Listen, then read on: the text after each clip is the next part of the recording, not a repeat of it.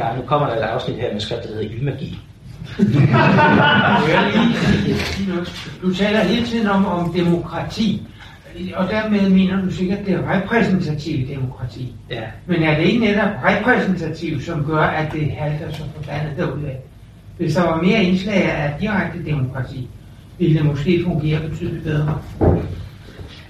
Det er der ikke noget, der tyder på. Det er det korte svar. Glemmer vi for et øjeblik venstrefløjen og koncentrerer os om os selv. Der er masser, vi kan sige om venstrefløjen, men altså, vi ved jo godt, vi ved jo godt, de er nogle skider ikke så. Hvis vi koncentrerer os om os selv, så ser vi ansatserne til den udvikling, jeg har skrevet, eller har snakket om her, når konservative stemmer giver udtryk for en slet skjult diktatormisundelse, når vi hæpper på vestens geopolitiske modstandere, eller hævder, at de slet ikke er modstandere. Og når vi i det små, for eksempel gennem fænomener som alt-right og den identitære bevægelse, ser en mainstreaming af højre radikal systemkritik, som var umuligt at forestille sig bare for få år siden. Jeg ved ikke, hvor udbredt det her er, men jeg ved, at der vil findes en type konservativ, der, når han kigger på Vesten, ikke ser andet end forfald. Jeg ved, at der findes en type konservativ, der er nået så vidt, at han ikke længere møder dette universelle forfald med frygt og ængstelse, men derimod i rådenskaben aner muligheden for sammenbruddet, og i sammenbruddet mærker muligheden for gennembruddet af noget radikalt nyt og anderledes. Sammenbruddet, opgøret og genfødslen bliver her såvel mulighed som nødvendighed. Der findes folk blandt os, der tilbærer ilden. De har gode tider, for flammerne er så småt i gang med at gøre deres. Men når alt kommer til alt, så er det en afart af romantisk pyromani. Jeg tror, at der kommer andet ud af flammerne end aske. Sande konservative må gøre deres position klar, og heldigvis har tiden brug for konservatisme.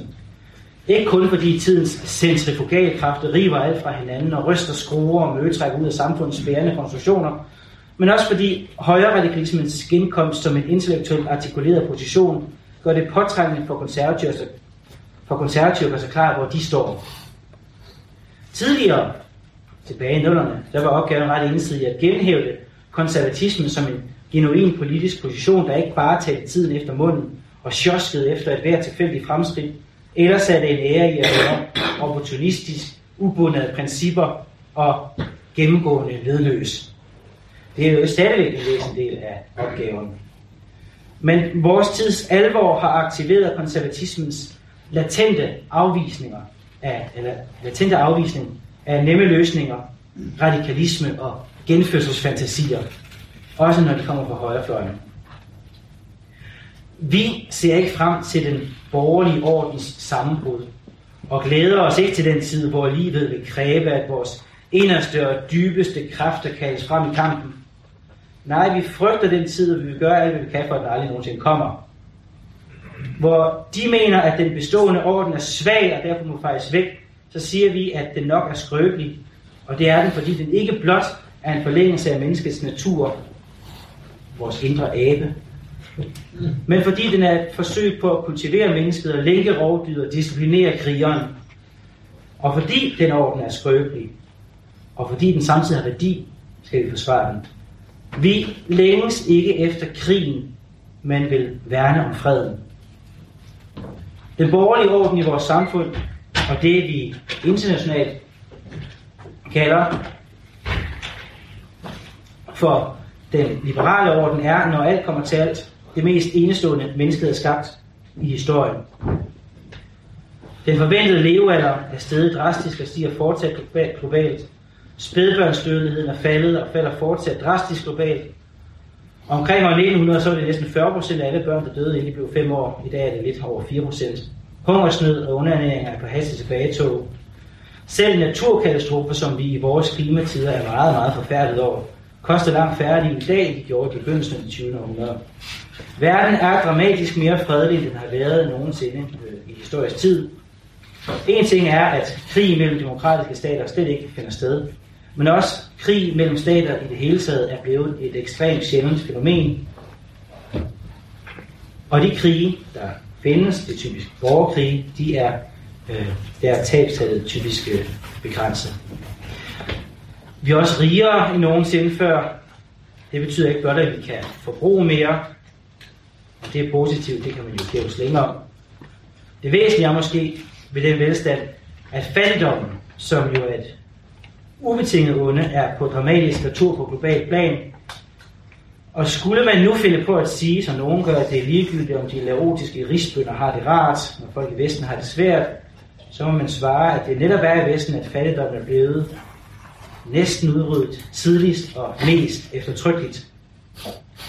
Også når det handler om økonomisk ulighed, ser det faktisk overraskende godt ud. Der er stadig uhyre rige og uhyre fattige, og i de sidste 30 år, så er der under det her neoliberale økonomiske regime kommet mange flere af de uhyre rige. Men stadigvæk så vokser den globale middelklasse med alt, hvad det betyder økonomisk og kulturel sikkerhed og almindelig tilfredshed med tilværelsen. Det er måske sandt, at man ikke bliver lykkelig at være rig, men man bliver i hvert fald lykkelig at ikke at være fattig. Og hvad vi skal huske, det er, at den velstand jo netop er frembragt af den globale sammenhæng, som i disse år er blevet sat på anklagebænken. På den måde er globaliseringen en succeshistorie. Ja, selv når vi taler om demokratiet, så er det en stor fortælling jo en om succes. For selvom demokratiet aktuelt befinder sig i recession, så er historien om demokratiet de sidste 200 år fortællingen om, hvordan denne styreform faktisk har skubbet så godt som alle alternativer af banen indtil nu. Og selv autoritære regimer gør jo, hvad de kan for at ligne demokratier afholder valg, har en slags partier og en slags parlamenter. Fukuyama havde for så vidt ret, da han skrev Inter History, og der er som sagt kun kommet flere demokratier til siden 1992. Verden er rigere, mere lige, sundere, mere stabil, sikrere og faktisk også mere lykkelig end nogensinde. Men, før jeg begynder at lyde som øh, Cepos, det her skal ikke siges for at affeje den bekymring og de faresignaler, jeg jo også har optegnet i det her foredrag. Men af den simple grund, at vi kan have brug for at minde os selv om, hvorfor vores politiske og kulturelle og økonomiske orden er overlegen i forhold til alt andet, hvad vi nogensinde har prøvet og nogensinde har tænkt alle steder og til alle tider. Men vi skal vares på den fejlslutning, som jeg møder hos mange liberale, nemlig den, at alt er godt, og derfor bare vil blive bedre. Uanset hvordan udviklingen har været indtil nu, så er det et faktum, at Vesten er dybt splittet. vores magt på verdensplan er på retur, vores politiske idealer er recession, masseindvandring er et socialt eksperiment uden lige, og vi mangler helt grundlæggende svar på centrale kulturelle og økonomiske spørgsmål. Mennesker lever ikke deres liv over de her 200 års perioder, som jeg her ovenfor har skildret. Det lange historiske perspektiv udstiller den menneskelige faktor og glemmer, at ting, der under øh, evighedens synsvinkel blot er kurve på tråden, kan være ødelæggende for de mennesker, der oplever dem. For nu skal det ud i pap. Holocaust og verdenskrigene bliver ikke mindre katastrofer af, at verden de sidste 200 år er blevet rigere og friere. Hvad betyder alt det her for konservatismens opgave? Hvor meget tid er der tilbage? Der er 5 minutter. Wow. 10 minutter. 10 minutter. Hvad betyder det for konservatismens opgave? ja, det betyder, hvis vi overhovedet har nogen sand for, hvor vi kom fra, hvor unik og privilegeret vores situation er, ja, så er det konservatismens opgave at forsvare den bestående orden. I modsætning til liberalismens deterministiske optimisme, forstår vi, at denne orden er skrøbelig.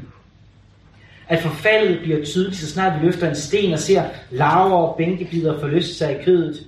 At historien ikke er et jubeltog, men en risikabel proces, hvor selv det mest strålende fremskridt bærer undergangen i sit skød.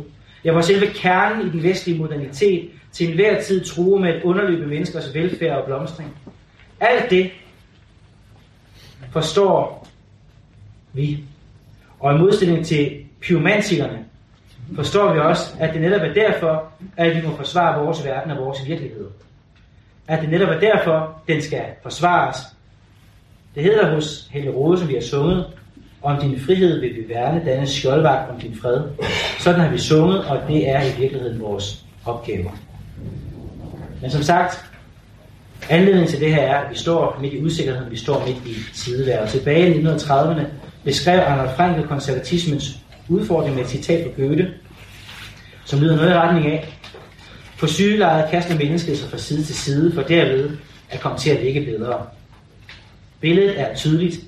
Den febersyge patient, der roder rundt i sengen og snart går på hovedet ind i væggen og snart træder ud på gulvet. I forsøget på at komme til at ligge bedre. Idel, pine og smerte. Konservatismens opgave er, fortæller Frankl, at forhindre udsvingene i hver retning, altså i individualistisk og kollektivistisk retning, i at blive for store. Eller sagt med andre ord, at skabe stabilitet i den anomiske historiske dialektik, minimere omkostningerne i det historiske drama, søge sikkerhed og orden. I Frankls tid betød det at værne om middelstands individualisme. For Frankl frygtede, at denne ville blive udslettet af enten socialisme eller af storindustrien. Da begge synes at sætte en stopper for det enkelte menneskes mulighed for opdrift. Det borgerlige samfund afhang ifølge Frankl af alliancen mellem overklasse og middelklasse. Vores tids krise består i, og der havde Frankrig ret, at dette bånd med globalisering er blevet sværere, hvis ikke det ligefrem er blevet kappet over. Vi kan i mørke stunder frygte, at vi med museskridt bevæger os mod den situation, som såvel Karl Marx som Anna Frankl opfattede som den før revolutionære, den hvor samfundet er skarpt opdelt i borgerskab og proletariat, eller med vores dages terminologi, elite og folk. Individualisme har altid været et aristokratisk karaktertræk, og det er netop vores tids aristokrater, der har mulighed for at leve et lykkeligt liv i ubegrænset individualitet. Men når idealet siver ned til den jævne befolkning, så bliver individualismen til anomi. Ødelagte familiestrukturer, kriminalitet, asocialitet, hedonisme og stofmisbrug. Det bliver pinligt klart, at der var en årsag til, at vi indtil for nylig forsøgte at hegne autonomien ind i nomos. Siden Frankrigs tid har den konservative mainstream sigtet som sin opgave at værne om individualisme og den individuelle opdrift. Og Det er stadigvæk vigtigt. Men vi står et andet sted i dag. Vores problem det er ikke for lidt frihed. Eller som idéstykke om Patrick Deneen har skrevet en spændende bog, Why Liberalism Failed, så skyldes liberalismens, eller måske snarere den borgerlige og liberale ordens krise, ikke så meget noget udefra kommende, fordi alternativerne er jo fejret af banen, men de udspringer af liberalismen selv, fordi den netop er blevet realiseret til fulde. Liberalismens ideal om det autonome individ er endt i en kultur, der i ordets egentlige forstand er ideologisk, som krænger individerne ind i sig selv, hvor de er overladt til deres ensomheds sorte spejl. Det er jeres telefoner, jeg taler om. I den amerikanske journalist Sam Kinons øh, tankevækkende bog Dreamland om den rasende heroin- og pillemisbrug, der mens vi taler, har opnået epidemisk karakter i USA, der har han beskrevet heroin som det perfekte billede på vores tids dybere patologi, nemlig den græsale individualisme. Han skriver, heroin er det endegyldige udtryk af de værdier, vi har fostret i 35 år. Det forvandler hver enkelt misbruger til en narcissistisk, selvoptaget og ensom hyperforbruger. Det er som om, at man kan sige, og det er sluttet citatet, at den langsomme, selvvalgte tæringsstød er vores tids inderste ideal. Vores problem det er ikke for lidt frihed og for lidt individualisme, men at bæret er fyldt. Og derfor som også konservatismens opgave i en anden.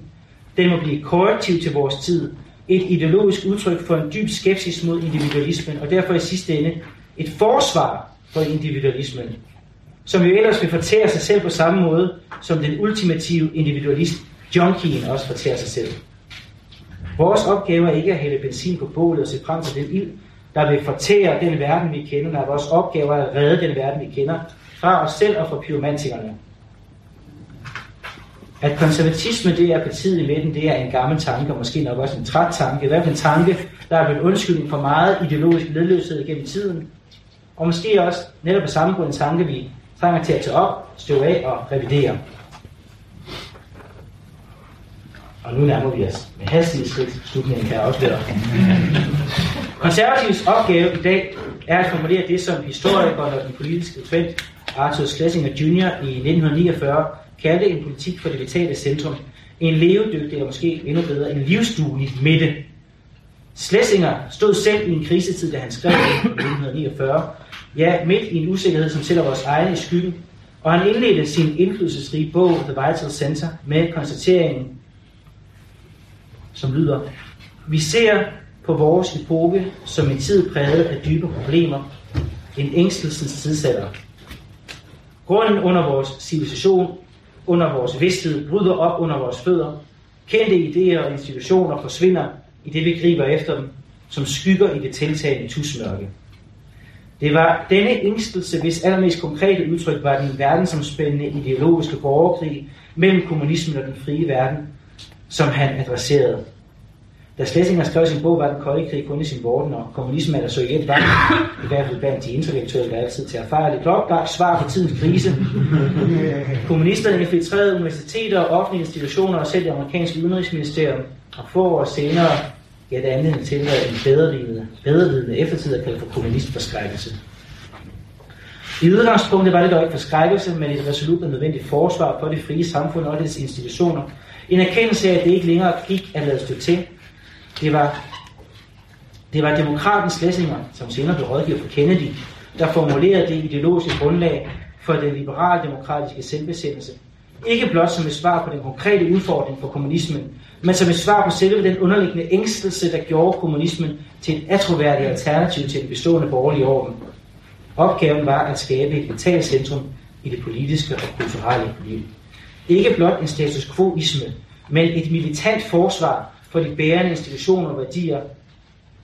Men mere end det, i allerførste række kom analysen.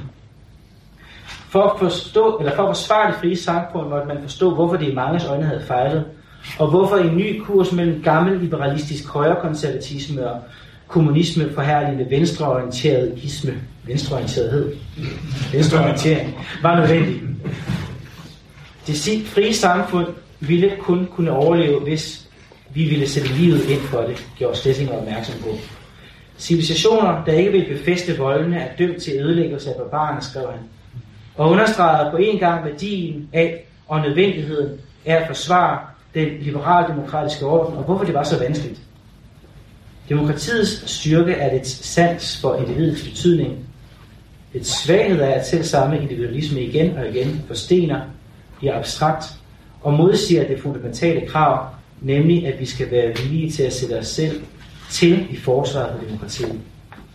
Vores opgør må stå både til højre og til venstre, og det må kigge indad. Undersøge, hvordan friheden kan svække sig selv. Schlesinger opfattede sig ikke som konservativ, men alligevel formulerede han en af det 20. århundredes mest potente visioner for en konservatisme, der ville stå vagt om den borgerlige orden. Af disse, og kun af disse linjer kan en meningsfuld konservativ position formuleres i vores side. Amen.